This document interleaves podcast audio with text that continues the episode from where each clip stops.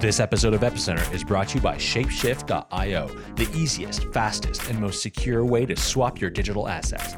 Don't run the risk of leaving your funds on a centralized exchange. Visit Shapeshift.io to get started. Hi, welcome to Epicenter, a cryptocurrency podcast that covers upcoming technologies, companies, and networks in the blockchain and cryptocurrency space. I am Meher Roy, and my name is Sunny Aggarwal.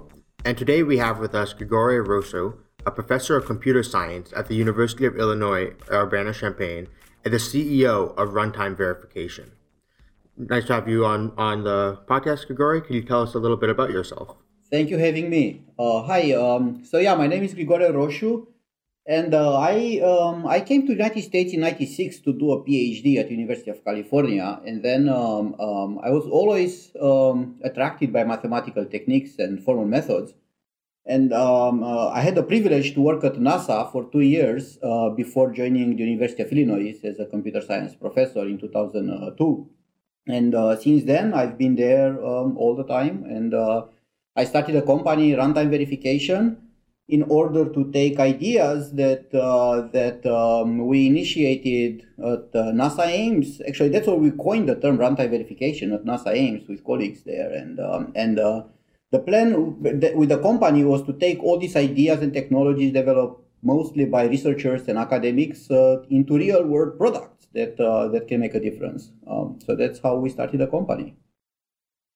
Awesome. And so that and the sort of the end result of that was the uh, K framework, which is what we are discussing here today. So could you tell us a little bit about uh, what eventually got you interested in programming languages and formal systems? So I started off as a mathematician, and um, and uh, when I joined NASA, uh, my, my, my job was to, to, to prove that programs were correct, that, um, that certain um, uh, flight software uh, was uh, safe. And I started asking myself, what does it even mean? What does it mean for a program to be, to be correct? Um, so um, so that that's what uh, what started me to think about uh, about formal methods, about how to how to mathematically capture the meaning of, of programs. Um, and, and, and then I was fascinated by, by, by programming languages, by all the variety of programming languages and paradigms. And in the end, realizing that every single one of them had a very deep mathematical meaning. And once you capture that meaning, then you have the language in your hands. You can do everything you want with it. You can uh, execute programs, you can prove programs correct, you can do everything. So I, I found that just fascinating. And once I once I once I once I realized that, I, I was uh, I was trapped into this field, uh, and uh, I just love it. I see, cool. And so I also read that you know K actually originally started off almost as a teaching tool, as a way to like teach students, and then it ended up uh, evolving out of that. Could you uh, tell us, like you know, it does it still have that goal of being a teaching tool, or has it grown much beyond that original vision? Well, first of all, I still use it for teaching. um, I used it last semester, and I'll teach it. Uh, I'll teach programming language semantics next semester, also using K. So yes, it started uh, from uh, teaching needs. Um, when I joined the department um, of computer science, I was asked to teach programming languages. Actually, I was asked to teach programming languages even during the interview. They really needed somebody to teach programming languages and um, and since I already had some ideas how to how to do that um, uh, formally uh, from NASA, I was very glad to pursue this uh, this uh, path in my in my career, uh, namely to teach programming languages and at the same time to develop frameworks for it. Um, and I found actually that so obviously initially I didn't think about K. I just had to teach programming languages. So um, so and I knew that it had to be somehow mathematically rigorous. And, and I looked at a variety of approaches uh, that were available, um, and I tried every single one of them. I think I tried eight or nine different approaches, um, like uh, operational semantics, small step, big step, denotational semantics, evaluation context, reduction semantics with continuations. Um, and, and in the end, came the chemical abstract machine was really interesting. And, and, uh, and in end, I realized that each of these had a very nice idea under the hood but at the same time, some things were missing from each of the approaches, um, uh, which kind of motivated the other approaches that were invented, right? So people invented different approaches because the previous approaches were missing something. And what I really tried to do with K initially was to just engineer engineer a framework which takes the best from all the approaches uh, that that uh, that we had around, and try at the same time to avoid the limitations. Uh, I didn't think at all of the mathematics underlying it. I knew that once it works, uh, from a practical point of view, we'll be able to come up with the mathematics because all these other frameworks were based on rigorous mathematics. So the challenge was really how to make it easy, fun, and modular to define programming languages. Uh, because uh, one of the big problems when you formalize a language is that you add a new feature to your language and then you have to go back and change everything you've done in order to accommodate changes in the configuration, the program configuration needed for the for the for the new feature. And that's very inconvenient and very demotivating. Imagine that you have already 200 rules and you add one more feature and you have to go back and change all the 200 rules right? You will feel very demotivated to add new features and um, and I was lucky enough that I was um, uh, in the middle of a very nice group of, of students who were very enthusiastic to use the early prototype to define languages, and they used uh, the language, and I encouraged them to complain. so whenever they had issues, I wanted them to complain, and they came and said, "Look, I, would, I don't like to duplicate code. I don't like to duplicate rules. I have to write the same rule again and again and again. That's that's annoying." All right, thank you, thank you. And then we try to engineer it in such a way so that doesn't happen, right? So so so that so that uh, you define the language in a nice incremental constructive way without having to go back and, and change things that you've already defined in order to accommodate uh, new features. So yeah, so we engineered the framework, um, and then the mathematics came that put everything together in a nice round uh, thing. So so of course, like uh, this episode is about the K framework, and as I understand it, Professor, the K framework is an attempt to have um, mathematical structures and rules and ways of expressing rules that allow people to write the rules of any programming language. It is essentially a language with which you can write the rules of any programming language is, is that right? It's almost like a one ring to rule them all right? So we as as programmers we use a language to write a program. And like there's like hundreds of languages around the world. And the, the k the k framework gives us tools and semantics to express all of these languages in one unified mechanism. Yes that was the the goal. And uh, and uh, that's what it is and you can think of it either as a meta programming language in which you define programming languages, or another way to think about it is like a domain specific language for programming languages. um, and in fact, you can even define K in K, uh, which is uh, what we are doing right now. Actually, we are re-implementing, we're implementing K in K, right? Because um, K is a language in the end, and uh, it needs to be expressed in itself. And many programming languages actually implement in themselves you know, even Scala and uh, in other languages. So, um, right, yes. So, so the challenge, the challenge was how to come up indeed with something very uniform that allows you to define any programming language in any paradigm um, using the same general principles. And uh, what are those general principles so that is possible?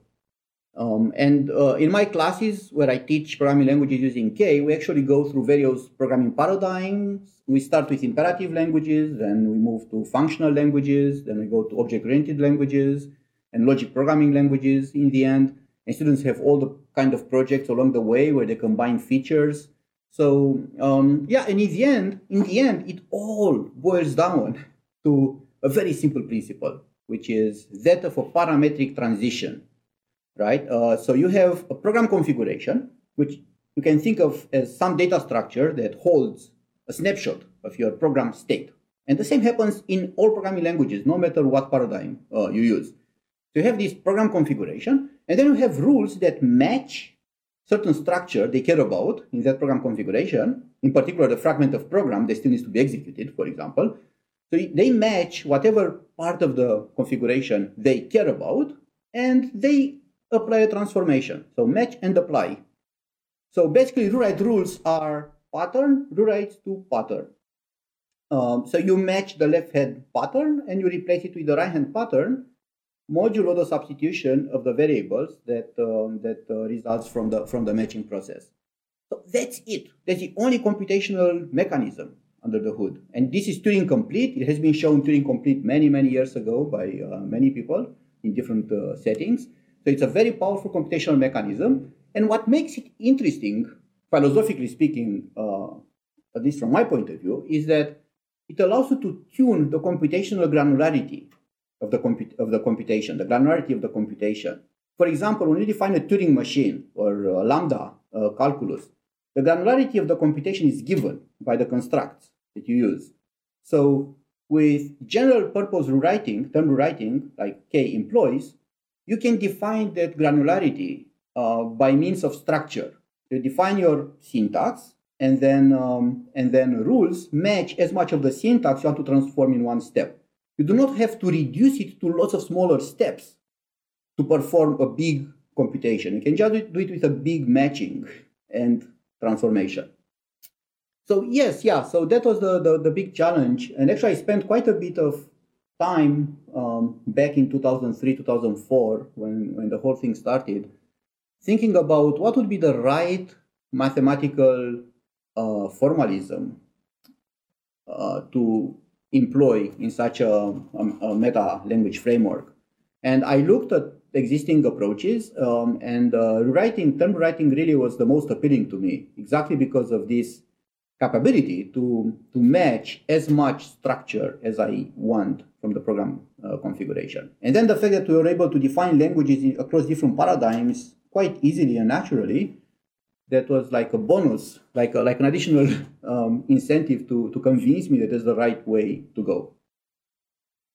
Interesting. So of course, like so later on in the show, we will get into some of the uh, some of these details that you're pointing out, which is the idea of the rewriting logic and uh, and and how that works.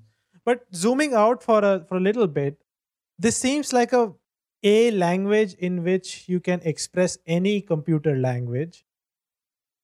Like this seems like a very very interesting idea when when when you tell it to anyone.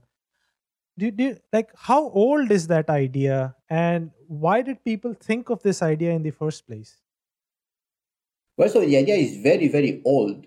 Um, lambda calculus itself is based on the same idea lambda calculus actually has only one rule, which is beta reduction.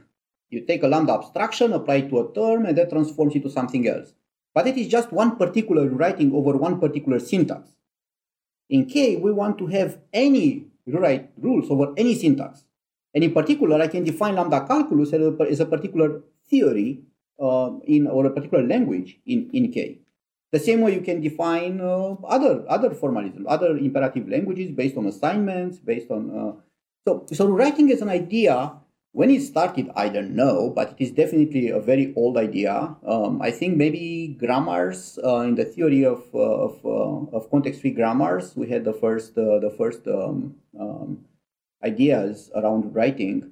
Uh, maybe even even before even before uh, in early ni- 1900s, um, right? Even before we had lambda calculus, and um, so many problems they are not expressed specifically as term rewriting, but they were instances of the idea of term rewriting, of the term rewriting idea.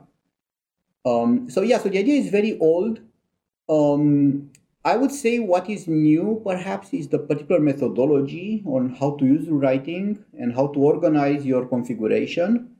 And what is really important is how to find the place in the configuration where you want to apply a rule because rules do not always apply at the top level in your configuration. That You have to find the right place where to apply the rules. And this is where you may need to, to specify contexts. Uh, contexts are actually critical for, uh, for efficient implementations and effective implementations of, of rewriting. Um, so yeah, I would say that writing itself is not a new idea, um, and even contexts they are not very new. Um, and the K framework itself was engineered from many ideas that were floating already in the programming language uh, semantics uh, field.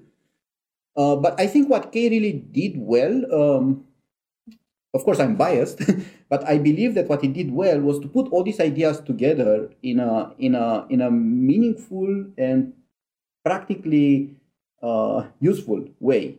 Um, without without worrying about the theory initially. And then when we came up with the theory, I was very pleased to see that things fit so nicely mathematically as well. So uh, we developed a logic, uh, a foundational logic underlying the entire K framework, which uh, now explains everything we do. So everything we do with the K framework can be explained as a search for a proof, uh, for a fact right? So everything we do in the end is very rigorously uh, backed by a mathematical proof, um, starting with execution, verification, uh, model checking, symbolic execution. Everything is backed by a proof.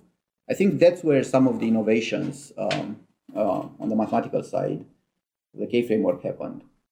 Mm-hmm. So, uh, c- could you like maybe for some of our listeners who are uh, less familiar with like programming languages, uh, you know, could you explain to us a little bit about what the difference between like this uh, syntax and semantics are, and how you can use rewrite rules to, um, you know, it syntax is usually about like uh, explaining what the vocabulary is, while semantics is more about the, what the grammar is, and it seems very easy to understand how you would use like rewrite rules to explain syntax, but how would you use these to explain semantics? Uh, and can you like talk a little bit about this? Uh, in fact, in fact, I teach programming languages to um, um, to fresh students, um, and I teach programming languages using K uh, and syntax and semantics as defined in K, and they grasp it right away, even if they do not have a lot of experience, or even if they only know one or two programming languages, they grasp the idea because it's so simple. Um, so in terms of syntax, yeah. So the difference between syntax and semantics. So syntax is about really taking a string Right? A program. What is a program? A program is just a string of characters. Uh, right? You can think of it that way, some you know level of abstraction, and then you have to give that a meaning. But before you are even able to give that a meaning, you have to realize that there are some constructs there. Right? There is an if then else construct. There is a while construct. There is a function defined. Right? So how do you go from a flat sequence of characters to uh, an, a, a tree, an abstract syntax, what we call an abstract syntax tree, um, basically a term that corresponds to the program. How do you get from the syntax, from, from the strings to the program? So that's what the parsing uh, does. And are, so parsing is not new. Parsing is a very old field. There are lots of uh, algorithms, uh, some of them more efficient, others more general. And, um, and in K, we employ both efficient and general algorithms. You can define actually your own parser outside of the K framework. The K framework also gives you a general, powerful um, uh, algorithm, which is not very efficient, but very general. Uh, and, and yeah, so basically the, the syntax allows you, and, and K has this keyword, syntax, right? To define syntactic productions. For example, we say that an expression is an expression, the symbol plus another expression, right? And an expression can also be an integer for example, right? And now if you have 1 plus 2, the parser that is generated automatically from these uh, syntactic definitions, the parser will will uh, will uh, give you a tree, a nice abstract syntax tree where you have one plus at the top and then two to the right. So now you finally, or you have some structure, right? So once you have some structure from from your original program, now you can talk about semantics. So what is the semantics? The semantics takes these structures, these trees, these abstract syntactic trees, and gives them a meaning. And now, depending on which mathematical formalism we employ, this meaning can be expressed in one way or another. But in all approaches, in the end, what you get is some sort of mathematical object that corresponds to that syntax that you started uh, with. And in our case, in the case of K, the way we add this meaning to syntax is by means of rewrite rules um, where we transform iteratively this tree into a value. Right? So suppose that your program was 1 plus 2. Right? So the parser will give you 1 plus 2, a nice tree with plus at the top and 1 and 2 to the left and the right. And then there is a rewrite rule saying that if you have an integer plus another integer, this rewrites to the sum of the two uh, integers in the, in the mathematical domain. Right? So with one rule, you transform that tree that had three nodes, one plus and, and, and two, you transform it into just one uh, uh, node tree, which has the value three. All right, so, so the semantics is obtained by iterative transformations of the original program. You start with the original program, you put it in some, some configuration, which contains all the additional information in order to run the program. which could be like a like a state, uh, stacks, and all kind of additional infrastructure that you need in order for the program to make sense. And then step by step, applying rules one by one, transform that into a final configuration which contains the result of the program that you're looking for. So uh, perhaps I'd like to restate uh, restate this in in my own way, right? So uh, we can think of let's say we can think of human languages first, right? So in any language, so for our listeners, any of you that has learned a new language, you would have learned like vocabulary and then you would have learned grammar.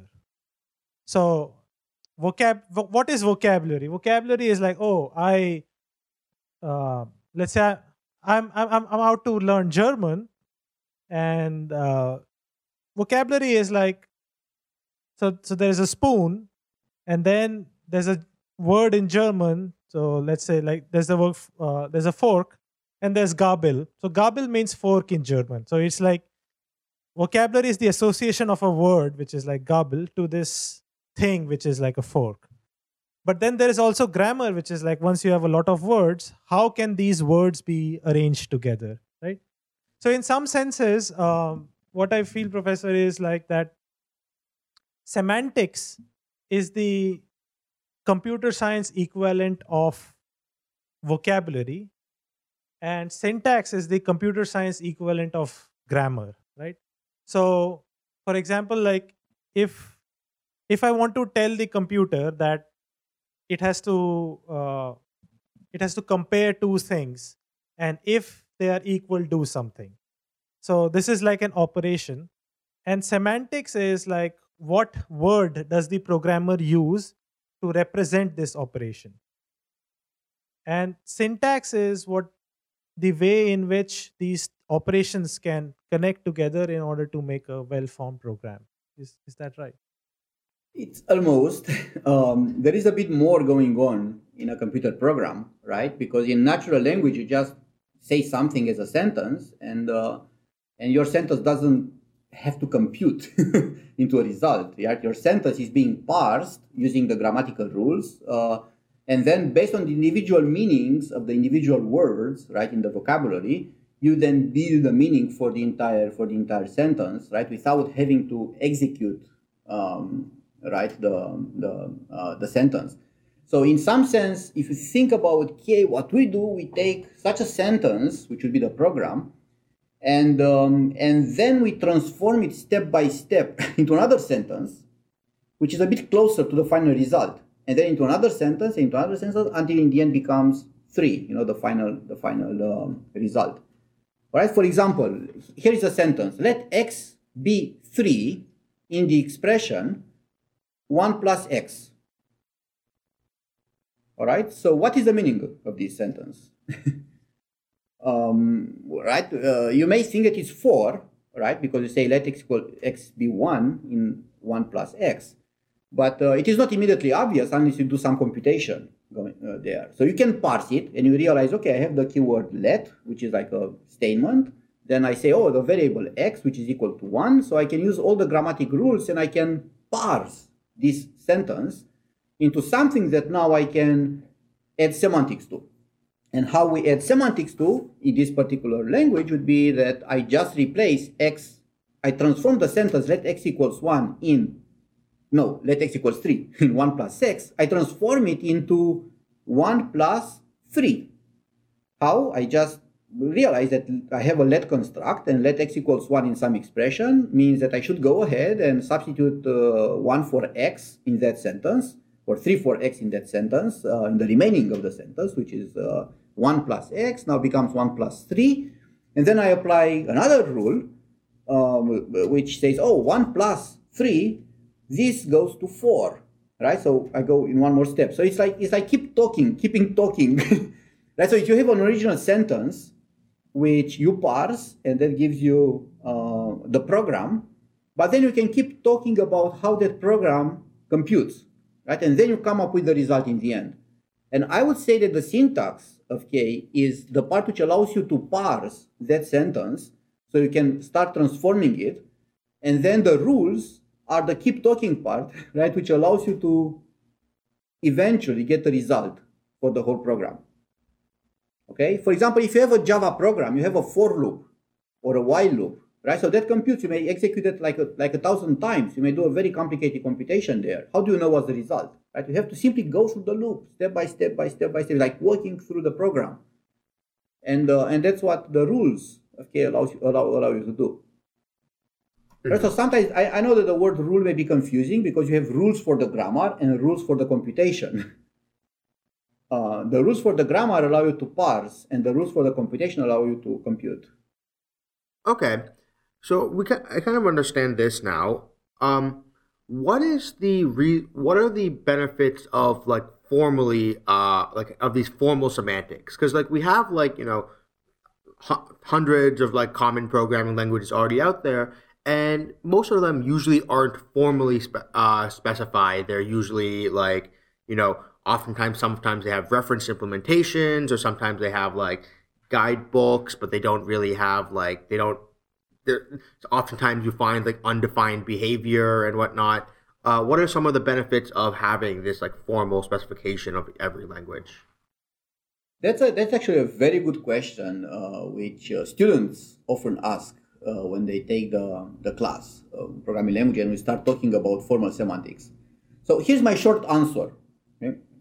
So what is Java? Okay, if I ask you what is Java?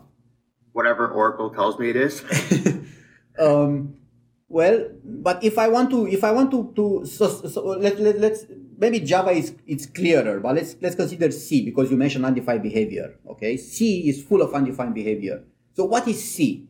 Right, there is an 800 page standard, which is an ISO standard. Right, 800 pages of text describing what C is more than half of those pages is about defining undefined behavior, right? What does it mean for a C program not to be a correct program, right? Some some things are obvious, like division by zero, yes, or access array uh, on you know out of bounds of an array. You have an array, right? The numbers from one to elements from one to or zero to ninety nine, and now you access element one hundred and one.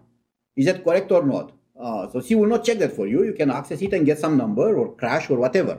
So so here is the question now so what is C? And, and why do you care about what is C? Suppose that you have a pacemaker, right? The pacemaker will run a C program. Okay, how do you know that that C program does what it's supposed to do? Because otherwise you die. Right? So what if that C program does an array out of bounds access or a division by zero? And then you have a problem, right? You die. So what you'd like ideally is to have a way to say that that program does something. And this is where formal semantics comes to the picture. Without a formal semantics, you do not know what the language is. You need a definition. In mathematics, right? We always need definitions in order to prove facts, in order to define concepts, right? Otherwise, we cannot reason about those concepts. So if you want to reason about programs, if you want to say anything about a program except, you know, um, waving hands, right? If you want to say anything about a program, you need a rigorous way to say what the programming language is or what the program is. And this is where the formal semantics comes into the picture. It's basically that link that is needed in order to do reasoning about programs. This episode is brought to you by Shapeshift, the world's leading trustless digital asset exchange. Quickly swap between dozens of leading cryptocurrencies including Bitcoin, Ether, Zcash, Gnosis, Monero, Golem, Augur, and so many more. When you go to shapeshift.io, you simply select your currency pair, give them your receiving address, send the coins, and boom. Shapeshift is not your traditional cryptocurrency exchange. You don't need to create an account. You don't need to give them your personal information, and they don't hold your coins, so you are never at risk from a hacker or other malicious actor. Shapeshift has competitive rates and is even integrated in some of your favorite wallet apps like Jaxx, so you can swap your digital assets directly within your wallet just as easily as putting on your slippers. Whenever you see that good looking fox, you know that's where Shapeshift is. So to get started, visit shapeshift.io and start trading. And we'd like to thank Shapeshift for their support of Epicenter. So one of the reasons that, like you know, for example, in C, oftentimes things are left undefined is because like it allows for the some freedom to for the compiler to do optimizations and then you know oftentimes you can use like things like linters and stuff that throw warnings at users saying like hey by the way what you're doing is unsafe, but you know, we'll let it happen because the compiler might want need it for some reason. So what are some of the trade-offs that you do there by like you know restricting the freedom of the co- compilers so yes yes that's why c has the undefined behavior because they want to allow compilers the freedom to do whatever they want basically uh, more or less with undefined programs and to optimize uh, so c one of the main applications of c is uh, um, uh, is in embedded systems where performance is critical um, and um, and uh, to achieve performance, you need to take advantage of the hardware to the last drop of, of, of speed. And compiler developers really love that, how to translate C programs into something that is really very efficient on, on, on the target hardware. So, so, so for example, let's take, let's take actually uh, array out of bounds access, right? So if you want to be absolutely safe, you would have to check that you do not access the array out of bounds. But then you have to pay the price, the cost of that checking, right? You have to read the value, evaluate uh, the argument, and see that it is between bounds, right? So that costs more than it costs to actually access the array. And that's unacceptable for, uh, for these people. So what they assume in C is that the programmer knows what she's doing, and um, and uh, and because of that, we can assume that the program is well defined, and then compilers take advantage of that and try to make the program as fast as possible. That is great. It's part of the spirit of C, the so called spirit of C. That's what we want in C. However, if your C program now runs in a car or in a medical device that your life depends upon, or in some spacecraft or aircraft, then you cannot afford to have unexpected behaviors of the program. And those unexpected behaviors happen all the time in C when you change the hardware. You have a C program that looks reasonable to you, you run it on a particular desktop, you test it, looks great, but then you put it on a different device, on a different platform, and it gives you a completely different result. And you may die literally because of that. Right? If you so you cannot afford that. If you cannot afford that, and there are many, many embedded system applications where correctness became paramount in C programs, and that's where the formal semantics comes into the picture. Because now what I can do, I can take that program and I can analyze it with the formal semantics of C, which defines completely all the undefined behavior in the standard. And now that tool, this formal semantic framework, the K framework, actually run with the C uh, semantics as input, will tell you whether your program is undefined or not. And if it is undefined, you know. You can still ignore it if you want to. You can still compile it with your favorite compiler, knowing that it has some errors. But at least the framework tells you that, hey, you have an undefined program here, be careful.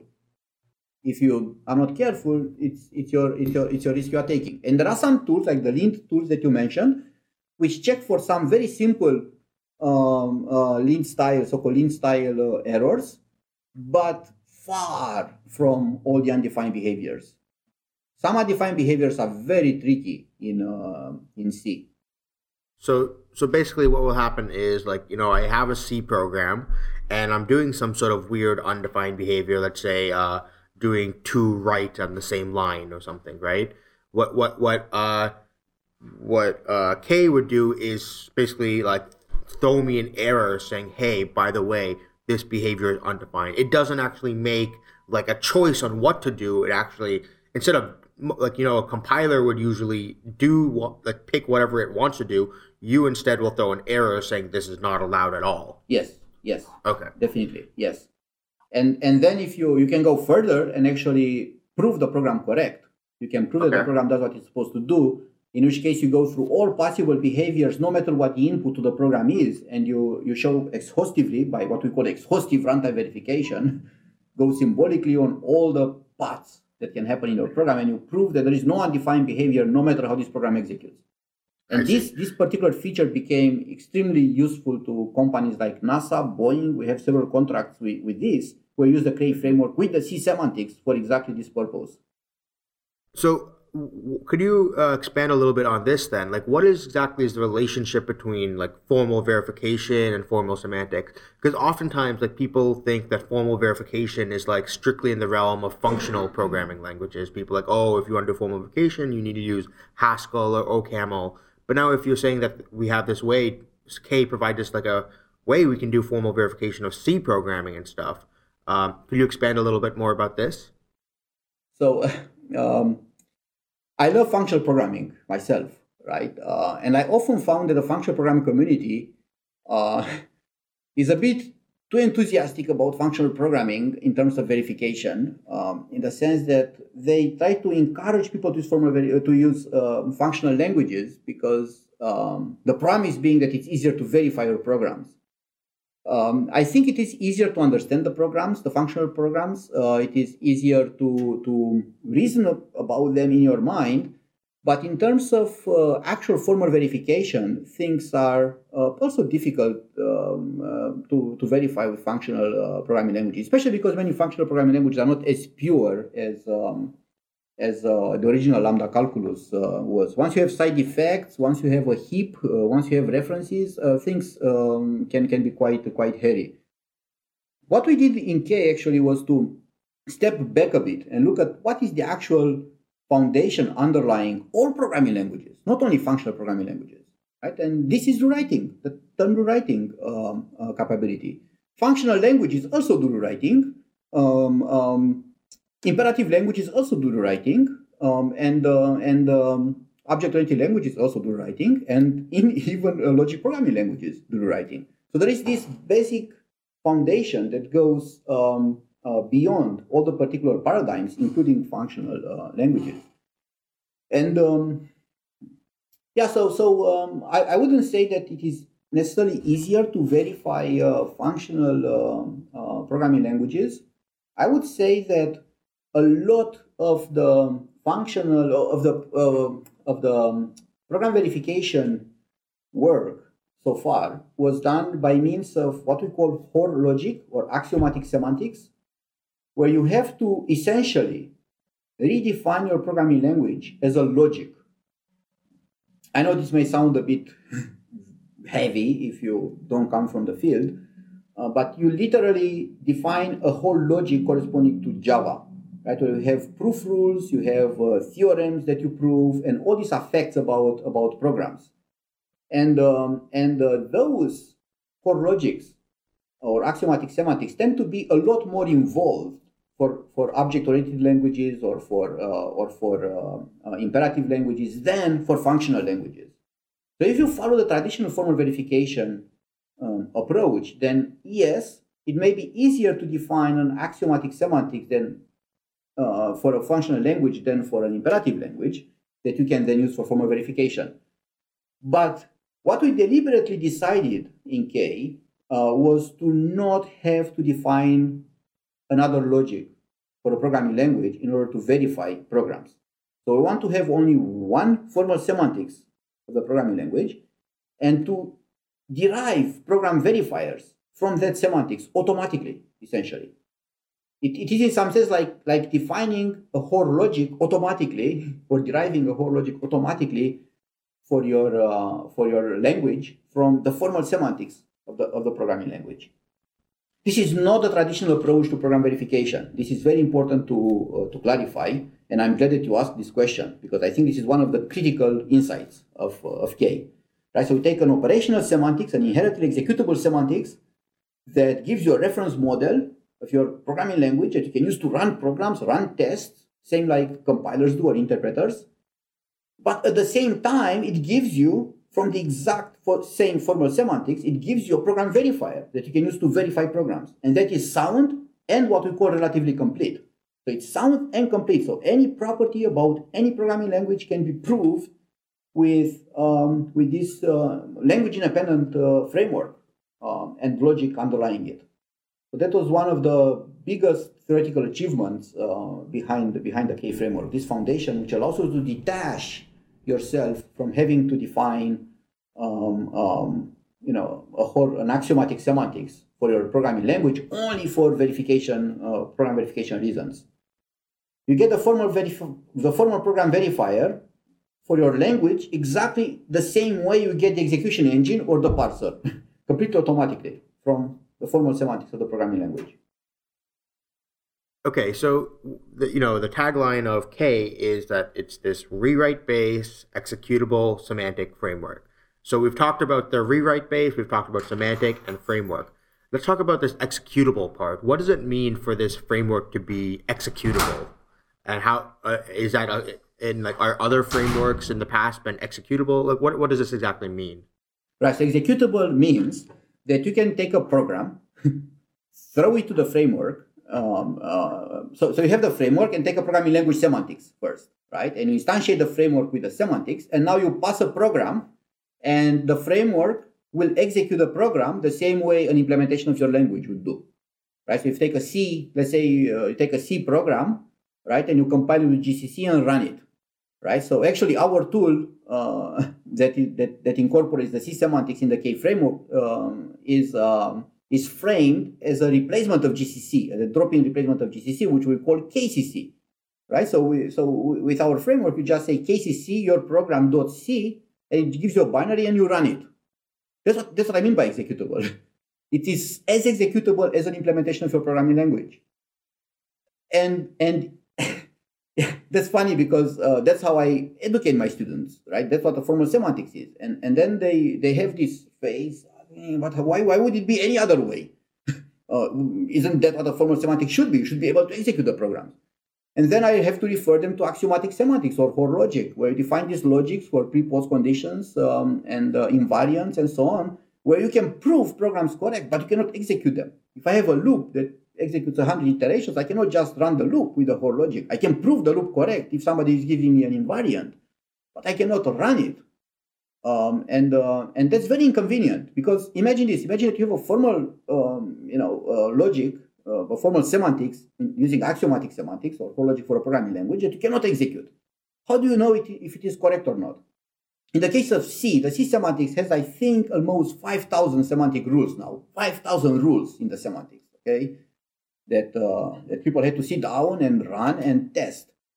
Test is a keyword. How do you test them? How do you know that those are right? Because like anything big, a semantics can be wrong. When you add thousands of rules, something may go wrong somewhere, right? How do you test it? It is, it is extremely valuable to actually be able to take programs that compiler developers or, uh, or, or interpreter developers use to test their implementations and to use exactly the same programs to test your semantics and then to use exactly the semantics for program verification, right? As opposed to catching errors only by proving wrong programs correct or not being able to prove some programs that look correct, correct, right? Which is how you catch errors in uh, in, in uh, conventional program verifiers. So how does the um, how do you verify the uh, binary like the whatever K is running, like is it a, is it compiled or interpreted? But like, how do you is is do we uh write like the uh x86 architecture assembly in K, and that's how K knows how to compile to that, or like how, what how do we verify the actual execution of the K uh, language?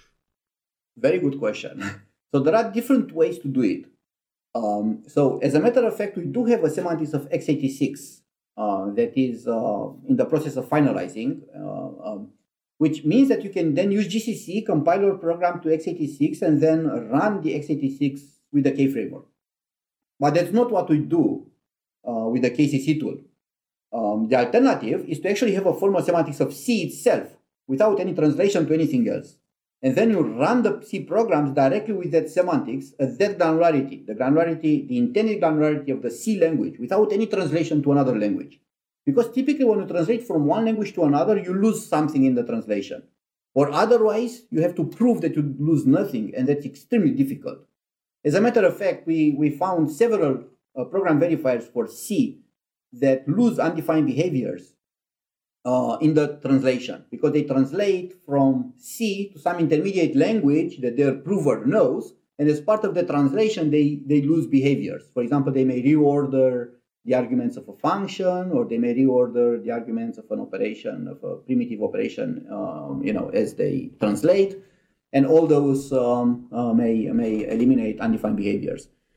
So yeah, so K doesn't have an actual binary at all. K doesn't have an intermediate language at all. So K works directly with the syntax of your programming language. That's why you define a syntax and then a semantics. And your syntax gives you the actual structure on which you want to define your computation granularity.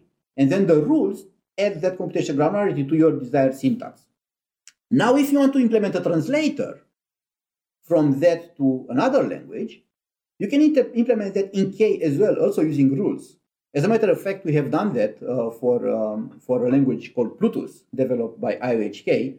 Uh, and we implemented a translator from that language to IELE, where IELE is a low-level language that, um, that runs uh, in a virtual machine. I probably will talk about that shortly.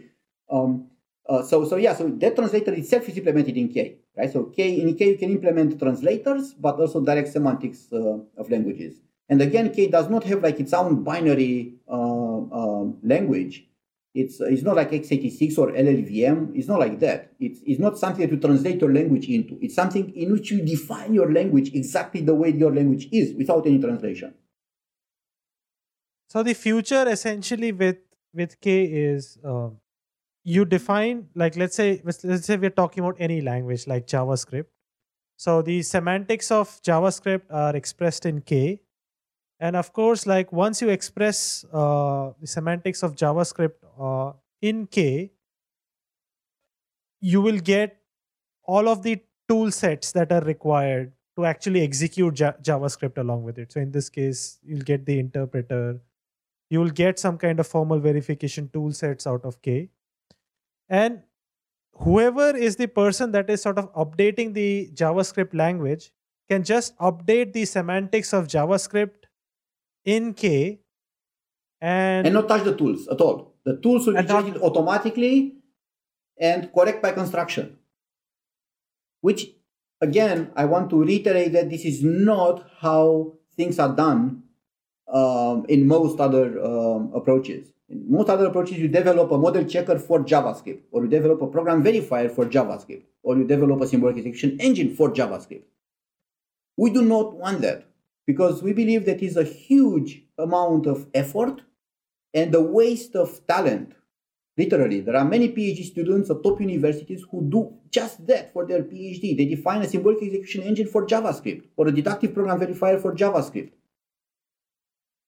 And, and, and, and so, so that, that has lots of disadvantages. Um, um, not only duplication of work, because each tool for JavaScript or for Java or for C, let's take model, say model checkers, implement the same algorithm over and over and over again just for a slightly different language or for slightly different infrastructure uh, configuration, uh, syntax, and so on.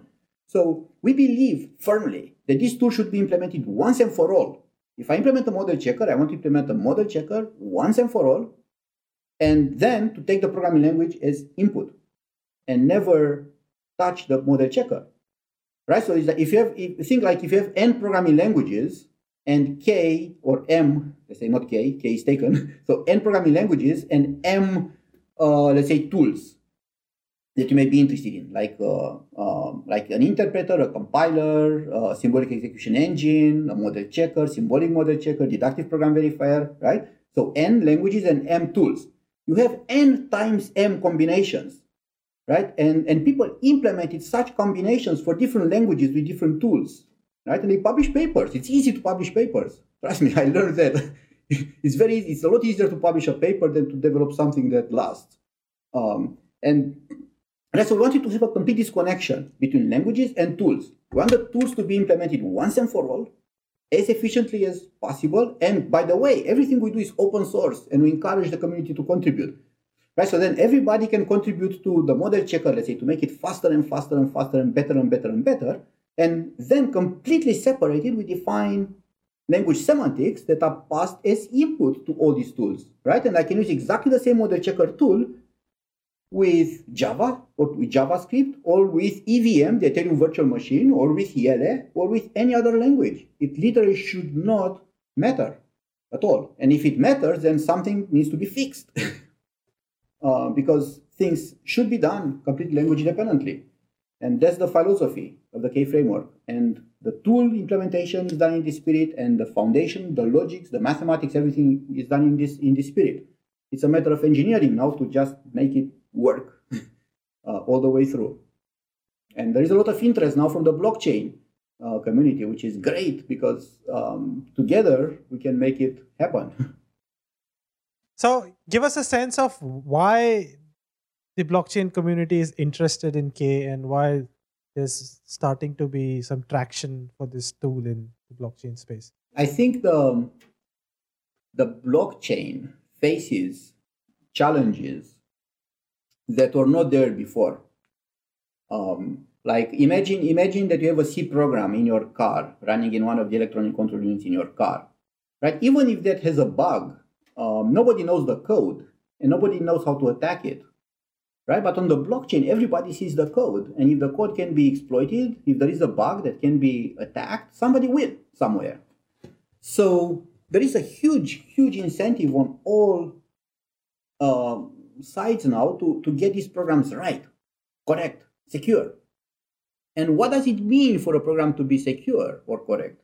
What does it mean for string to be a program? you see, we get back to the same questions. Uh, you need a formal semantics of the programming language. Once you have a formal semantics, you can say what a program is. Once you know what a, once you know what a program is, you can start reasoning about the program and you can prove properties about it. And then I can give you an actual mathematical proof that this program is secure. Right? You can still try to attack it, but the likelihood to attack a program that has been proved secure uh, is, is, is much, much lower than, uh, than, uh, than a program that has been just um, written and hoped to, be, to be secure. It doesn't mean the programs, all verified programs are correct. Sometimes they may have issues because the specifications may be wrong, the programming languages may have flaws. Um, but uh, actually, we have verified many smart contracts uh, as part of, um, um, probably you saw it on our webpage, uh. We have a smart contracts um, um, uh, service that we offer, smart contract verification service, and we do verify smart contracts, and we verify lots of smart contracts. And there is not a single smart contract that we verified which was flawless. right? So we found little issues in every single one of them. Um, and, and that's because simply because when we execute it with the formal semantics, there is no behavior um, missed. You see everything uh, with the formal semantics of the language, provided that you have a correct formal semantics of the language. That's, that's another question. Is this the right semantics of the language? And uh, some languages are just too complex to um, you know, sometimes you may wonder if you capture the right, the right mathematical model of the language because the language is too complex. Sometimes not even the inventors of the language know exactly what they meant, you know, with certain constructs. so essentially, the the future that the K framework enables is um, so today when I let's say when I write a smart contract, uh, what I what I want out of my smart contract is a high degree of assurance that the program will behave a certain way in all conditions right? Yeah. So i want that that form of assurance right? I, form, I want that form of assurance that that smart contract will is always going to give that money to my descendants and nobody else right? Now now there is like lots of places where things can go wrong in getting that form of assurance. The first is the first is of course like human error right? So so there's some developer that is developing the contract and they can make an error in its implementation. But then of course this, the second kind of error could be that let's say the developer is developing using solidity and the solidity has versions right? There's 0.4.2 and there's 0.4.3 and, and stuff. So the developer developed using using 0.4.2 but actually, when we compiled it down to bytecode, somebody ended up using the next version. Yes. 0.4.3, and that caused a bug of some kind. Or so simply the compiler has a bug in itself. That's the third kind. You may think that the program does what you think that it does according to the Solidity code, but when it gets down to the EVM, it will be something completely different you know because evm right. has all kind of restrictions uh, like the stack. The stack has a finite uh, a bounded size and that size is not visible in your solidity program. So you may think that everything is all right but actually it's not. Or you may have an overflow or the compiler may change the order in which the arithmetic is being done and an overflow that was not there before occurs in the binary that is generated. So all sorts of, of errors that can happen. So i think having a formal semantics will not prevent you from making the human errors right? If you type in a wrong account number or you know where you transfer your money, okay, that's a human error, right? But it will at least avoid the stupid errors.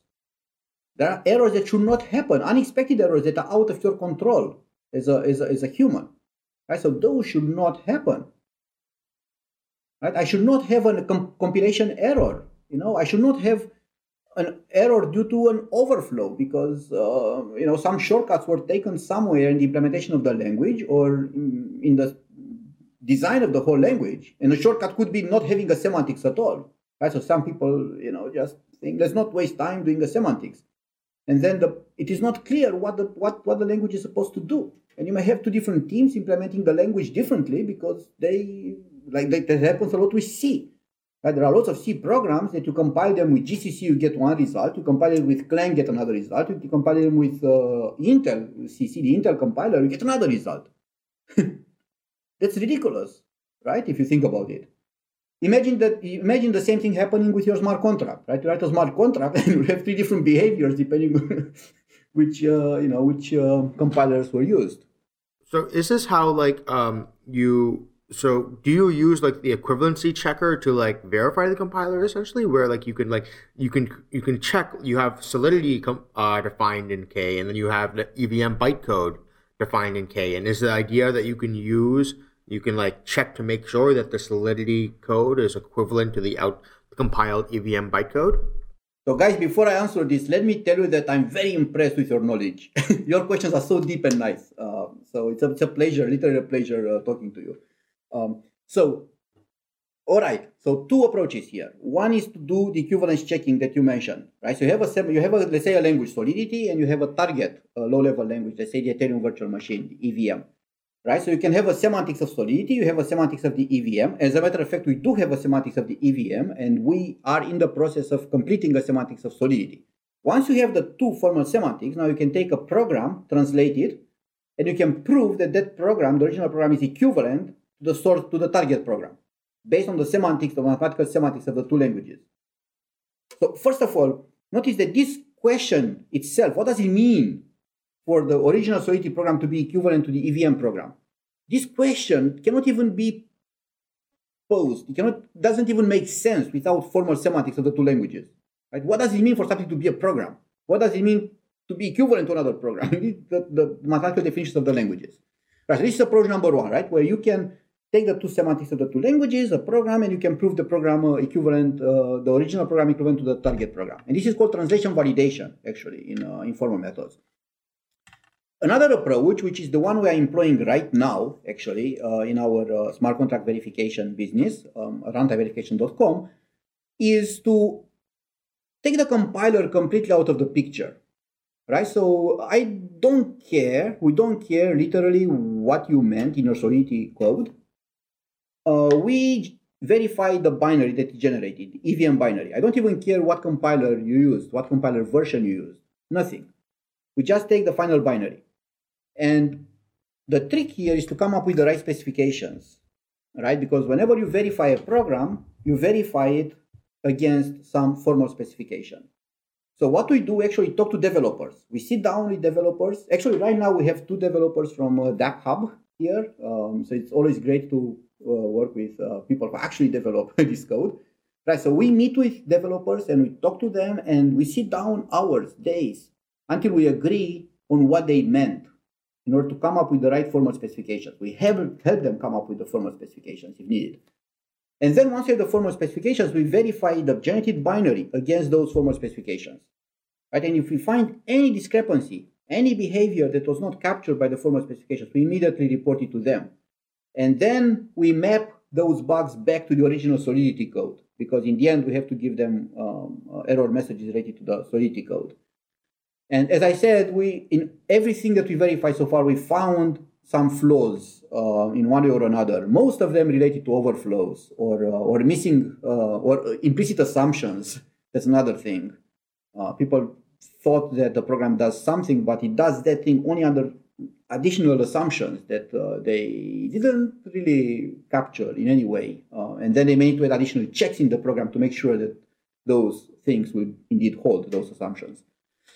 So yes, so you can verify compilers, you can validate compilers, you can do translation validation, or you can verify directly the generated uh, binary, which is what we do right now. And we can afford to do that because smart contracts are still relatively small. Right? It, it will be very hard to do that with the flight software at NASA or Boeing, right? Because those have already millions of lines of C. And then when you compile them to binary, they, they are huge and it's very hard to reason about those. But for smart contracts, it's relatively doable to verify directly the, the binary. It's the safest way to go anyway. So I wouldn't be able to, for example, like, you know, let's say we have two major Ethereum impl- client implementations, Geth and Parity, and we just saw like this week there was a bug in Parity that would have caused it to like fork from Geth, right? Yeah. But the issue is that these code, that you know, these client code bases are much much larger than smart contract, so it wouldn't be possible right for now at least to use like equivalency checkers to check to make sure client implementations are the same it, it should be possible. It should be possible. Of course it's a matter of uh, effort and uh, resources. Uh, so sometimes so right now um, for example we are verifying the casper uh, implementation for the ethereum foundation. Uh, we have a security grant uh, with them. And the program is only several hundred lines of Vyper. Um, and it still takes almost two days to run all the proofs for all the properties that we want to verify right? So let's say a thousand lines of code and it takes two days right to verify completely. Uh, but it's all completely automatic. Uh, once we write the properties it's all completely automatic. So you can imagine if you have um, a program that is 100000 lines um, in, in a language like c or java that will take a lot of time unless unless you know you help it. Um, you can provide lemmas, you can, um, you know, give hints um, and, and, and, and help it. But then it's less automatic and it's, um, it's more work um, for users. So I would say, in uh, first of all, I think all smart contracts should be verifiable, uh, should be verified actually these days. It's almost, I would say, it's almost insane that um, that uh, you know people bet know, their money on smart contracts that are not verified because you know if any flaw is there then then um, then you know things can can go completely wrong um, and it's not that hard to verify the smart contracts yes it's harder to verify larger programs particularly you know consensus algorithms and so on those are very very hard to get right and to verify it's very hard to even specify what it what, it, what it means for them to be secure and correct but the smart contracts themselves, they, they are very low hanging fruit. We can do it right now, and we should do it as a community. So last week on, uh, on Epicenter, we had uh, Zilliqa come on and talk about their Scilla language. And their Scilla language that they're building is like they're designing it to be very, uh, they're designing it for compilation to Coq at some point.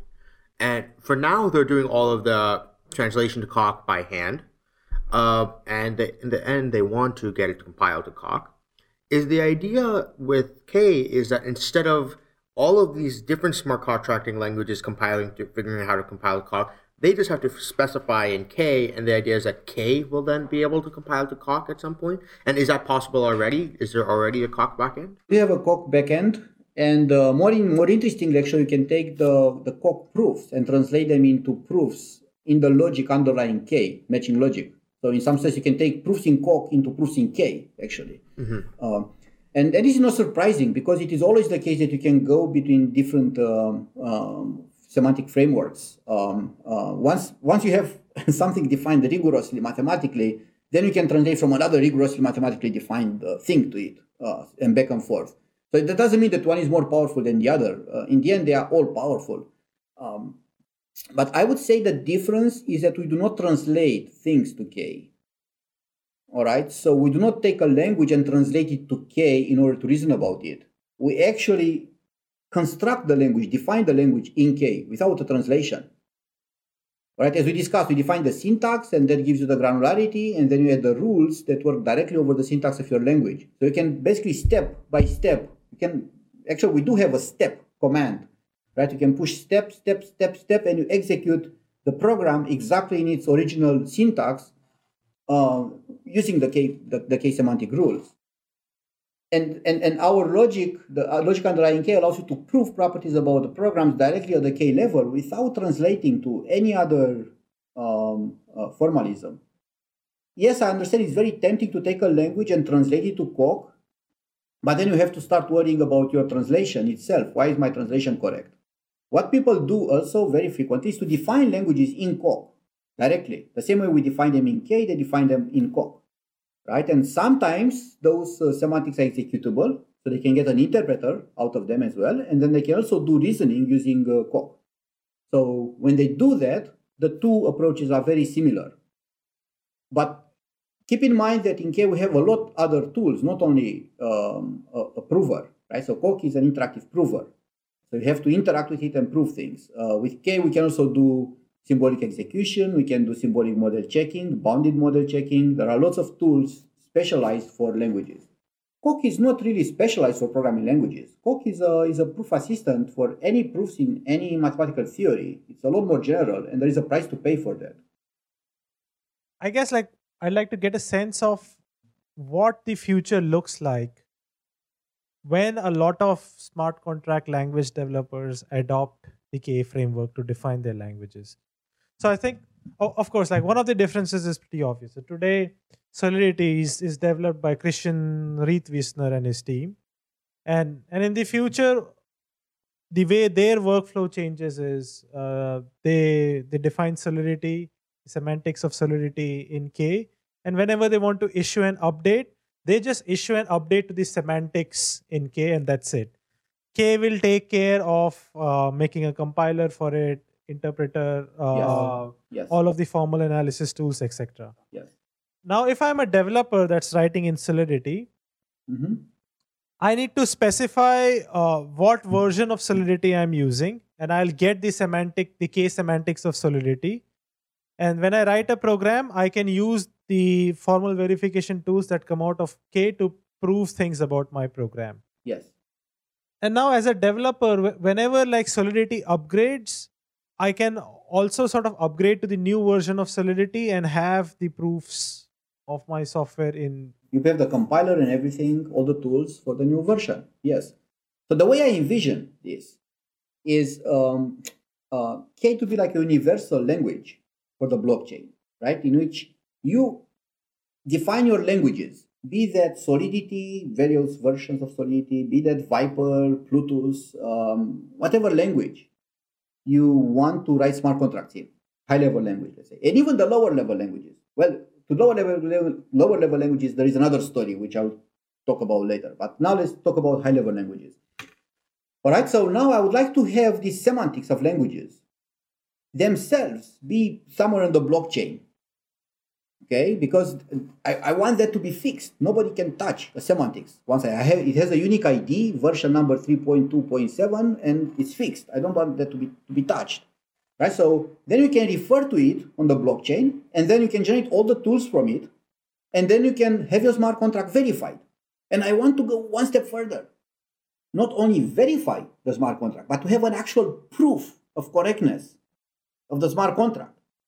And that proof itself, or a hash of it, right, to be also stored on the blockchain. So it's not only that I have my smart contract on the blockchain, but I also have a proof why that smart contract is correct. And that proof is checkable by you or any third party in a way that you don't have to trust the K framework. Because the K framework, like any other frameworks, can, can have bugs itself. Coq uh, had bugs, right? People prove false with Coq, right? Um, so, um, so, so bugs are unavoidable. But what, but what we'd like to do is to use these tools, these program verifiers, like, uh, like, like, like, like the K framework, for example, to, to, to search for a proof. Once you have the proof, you should be able to generate a proof object that is completely checkable independently of K. And I want to attach that proof object to my smart contract. And this way, you can imagine having smart contract on the blockchain together with certificates, correct certificates. Hey, my my, my smart contract is correct. This is, this is the proof. So don't even think about attacking it because it's been proved correct. And this is the proof.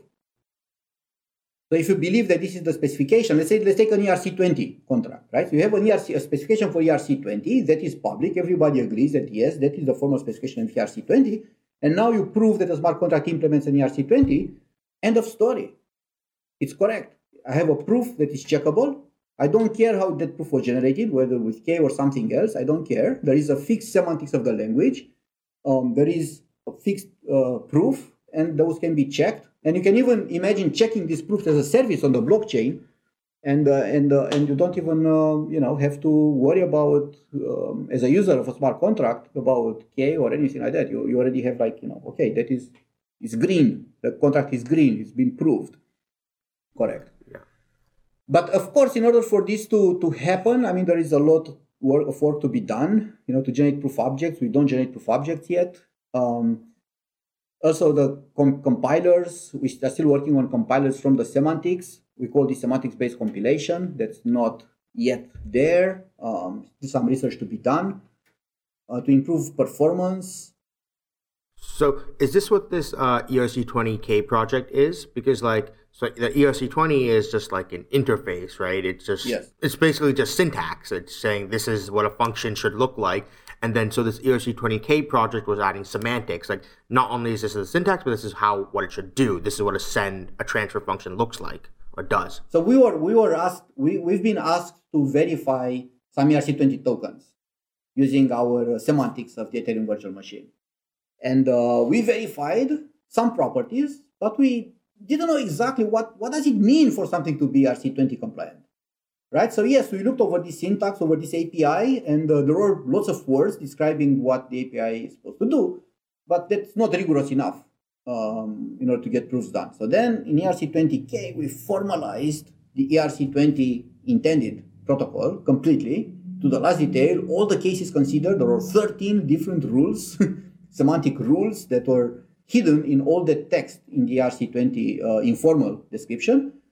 And uh, now we have a specification. We know what ERC20 is uh, from you know mathematical point of view. And now if somebody gives me a token, an implementation, let's say uh, the EVM level, and claims it's an ERC20, I can now take it and automatically check it against the ERC20K specification. And if it has any flaws, then those will be found and reported. Given that uh, you know many of our listeners are probably familiar with like ERC20, could you maybe share were there any like hidden things you noticed in the ERC20, like any any gotchas that may have like not been noticed un- unless we went through this formal specification?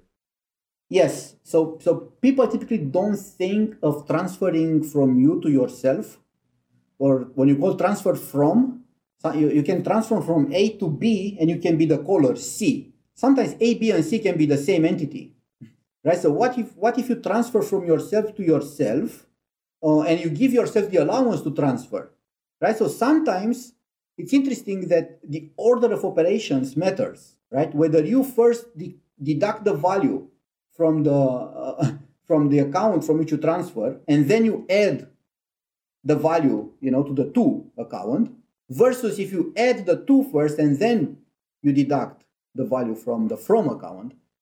So these are completely orthogonal operations, provided that the two accounts are different from and to. But if they are the same account, the order matters because one of them will run you into an over, overflow, the other one will not.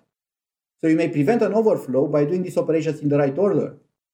And uh, and uh, actually, depending on which order you do these operations, you can have two different specifications of the ERC20, and you have to comply with one or the other, uh, which is a bit um, I know inconvenient, but um, but yeah. So this was the the, the totally unexpected um, uh, behavior uh, that when you transfer from yourself to yourself. And we found lots of implementations where people sometimes prefer to add the value first and then deduct it um, and others who first deduct the value from the from the balance of the from account and then they uh, they add it to the other one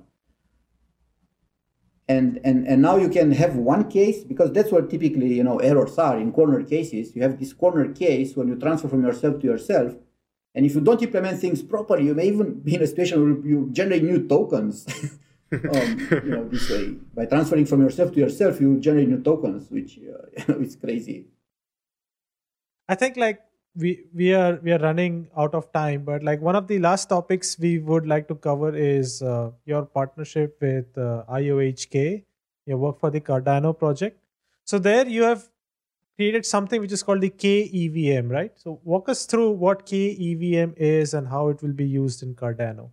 So KEVM is a is a formal semantics of the EVM, uh, the same like the ERC20K, right? So we formalize the entire um, Ethereum virtual machine in the K framework, and that gives us an interpreter, basically implementation of the virtual machine, and that is fast enough. It's only like an order of magnitude slower than the C++ reference implementation. And, uh, and uh, IOHK actually deployed this virtual machine generated completely automatically from the formal specification on a testnet um, a couple of weeks ago. And, uh, and the plan is to do the same with IELE, which is an even you know the next generation of, uh, of uh, virtual machine for, for the blockchain that we designed together with IOHK. Um, and um, yeah, so so first of all, so it's a formal semantics of a low-level machine, and you can use it to execute smart contracts the same way you use the EVM implementation in C++, right, to, to run a smart contract on the blockchain. However, you can also use it to verify smart contracts, prove smart contract which is exactly what we use to verify all this ERC20 compliance um, um, that, that I was talking about. All right, so that's what uh, KEVM is, and and uh, and uh, and it is very tempting to deploy on a testnet such such uh, such um, such a virtual machine because I mean it is essentially correct by construction. There is nothing to prove about it, right? So you mentioned before, Sunny, that uh, that um, you know you have these complex implementations, and how do you know whether they are correct, uh, if they are large, and so on. So the actual EVM is large. That, that's a large piece of software, right? But if you generate it completely automatically from the formal specification in a way that is, makes it correct by construction, now you have you know high confidence that, that you will not have bugs in, in, in that part of the of the system. But uh, so you did mention that it's like almost like an order of magnitude slower than the uh, C++ reference implementation. So would it be possible instead of and like instead of using it as the base client, like the client that everyone uses, to have a test net that or a, a network that's con- entirely KEVM. What if it was used more as the reference client, or like what I call like I think uh, Phil Daian. I'm sure you're familiar. You it definitely can, it definitely can be and, used. And actually, yeah. if you go to jellopaper.org, we yeah. have we, we deployed actually we have a paper meant to replace uh-huh. the yellow paper, right? Which which has which, which is a reference implementation of the EVM basically. You have a uh-huh. reference implementation from the semantics. However, however, we are working on a project now also with uh, with IOHK where we want to generate a faster backend for K, an LLVM backend. So we are going to translate automatically the semantics into LLVM. And we expect that to be an order of magnitude faster. I see. And once that happens, we'll be able to actually generate uh, you know, comparable in performance virtual machine implementations from formal semantics. And then, then you may wonder why should I even bother implementing a virtual machine if I can generate it automatically from the formal specification, correct by construction, and it has comparable performance? Why, why should I implement? Why should I take the risk to, to introduce bugs if uh, if I don't have to? Essentially, Professor, is it correct to think like so today you see a lot of different projects in this space where these projects set out to implement their own virtual machine and a language that compiles down to their virtual machine. And then this language uh, helps in formal verification in a particular way. Yes. And so this is this is the story behind Tezos. This is the story behind Scilla, which was the last uh, project we did uh, this is there's another called Zencash or something like that. Some Zen project that's also doing something similar. And essentially, this K approach with Cardano could be like one approach that like overshadows and solves the problems that these uh, projects are trying to trying to solve. Essentially, in the K approach, what would happen? I don't know if it solves all the problems, but it solves one problem, which is that you can write your smart contract in any programming language for which you have a formal semantics. Exactly. So once this is running on Cardano, so let's say uh, the uh, the programming language of um, Tezos Michelson was was interesting. Developers wanted to use it. Somebody could just express the formal semantics of Michelson in K. Yes. And then and then developers can write a smart contract in Michelson and execute it in KV, EVM. KEVM or IELE or IELE. Uh, so, Or yeah, but but in order for that to happen, we have to still finalize this project uh, that we're working together with IOHK uh, on, which is called semantics-based compilation, which is the following: you give me a language semantics, and I give you a compiler for that language, and the compiler is basically a translator from your language to a low-level language, which we plan to be IELE. Okay, so IELE will be this new virtual machine. It's an EVM-like um, virtual machine low-level language. It's actually a combination of EVM and LLVM. You may have heard of LLVM. So it's an LLVM for the blockchain, right? We designed this language together with IOHK, and and uh, and what we want to do is to take any language which you have a case semantics and automatically generate a compiler for that language to IELE. All right. So if if you suppose that you have you like JavaScript, suppose right? You write a, you write your smart contract using JavaScript. And as soon as, as far as you have a semantics for JavaScript in K, you can push the button and translate automatically, correct by construction, your JavaScript smart contract into IELE and then run it on the automatically generated IELE VM. So everything is correct, the entire stack, right? The entire pipeline is correct. There is nothing, no code that needs to be verified by hand anymore because the entire thing is either generated automatically from the semantics or is formal semantics.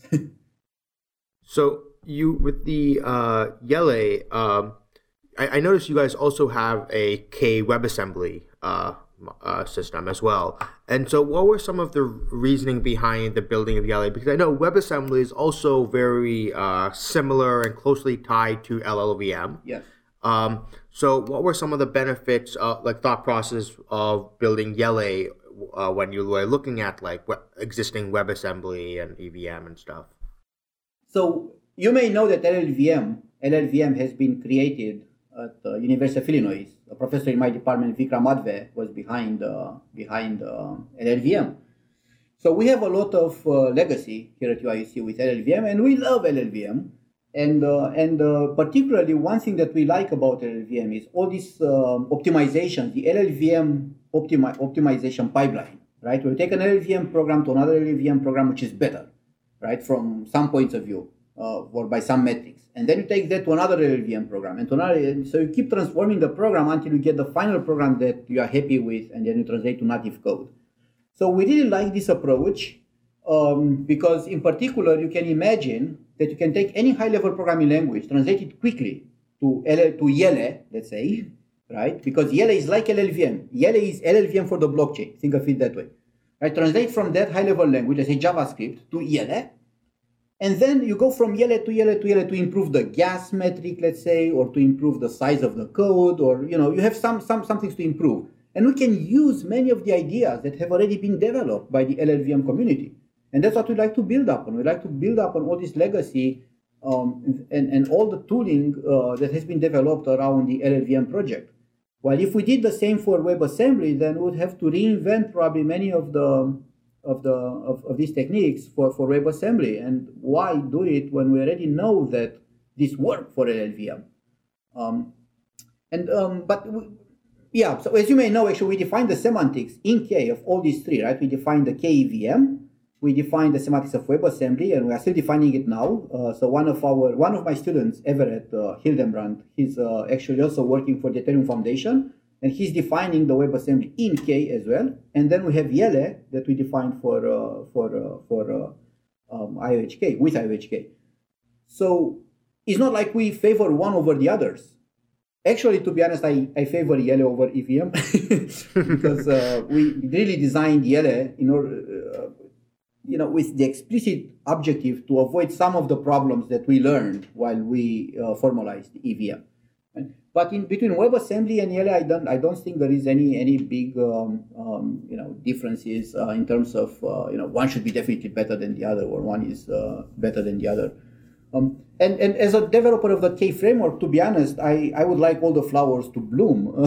uh, so, so the K framework allows all of these um, to live at the same time. And once you have semantics based compilation, you can just change the, the target uh, language and then you can go from any language to any VM, right? I can go from JavaScript to, to IELE or to JavaScript, from JavaScript to EVM or from JavaScript to WASM. All those should be possible because because of the way the code is generated, it's it's not hard to change the backend of the of the code generator. And that's for execution, but then there is always the verification aspect, right? So having formal semantics for all of these, both for the languages and for the VMs, allows you to, to have no code left which is not formally verified, which is my dream. That's what I'd like to see in the blockchain space. I'd like all the smart contracts to be formally verified.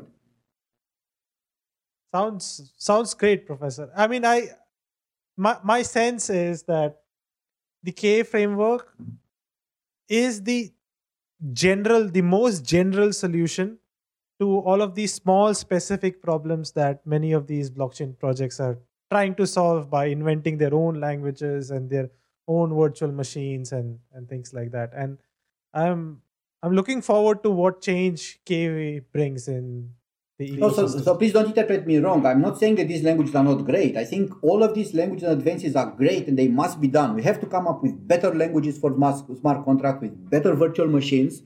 But what I would like to encourage everybody to do is to have formal semantics for all of this. And then to have these generic tools that allow you to easily change the language or the VM and still have all the tooling around, as opposed to re-implementing reinventing the wheel over and over and over again, which is what we see a lot happening, at least in the academic community. Cool. Okay, so that brings us to the end of the show. Uh, to our listeners, thank you so much for joining us. We release new episodes of Epicenter Bitcoin every Monday or Tuesday. Thank you, Professor, for uh, being a guest on this podcast. We enjoyed the conversation a lot. Thank you, guys. Great questions. I'm very impressed. You really understand well the K framework. That means that we did our job well. so you really, it's, it's amazing how you how, how deep your questions are and right to the point. Your videos and documentation were really good. Like I walked watched through some of your tutorials and stuff. Those were very helpful. Excellent. Thank you, guys. So, for our listeners, uh, if you're tuning in for the first time, uh, you can subscribe to the show on iTunes, SoundCloud, or your favorite podcast app for iOS and Android. You can also watch a video version of this particular show on YouTube at youtube.com slash epicenterbitcoin. Recently, we have also started a Gitter community where you can chat with us, the hosts, and other members of the Epicenter community. The link is epicenter.tv slash gitter. We'll look forward to catch up with you there. Uh, we always welcome reviews of our show. It, it it helps. It it gives us feedback. It allows us to improve. It keeps us going, and it helps other people discover Epicenter. So please leave us a review on iTunes, and we look forward to catch you next week.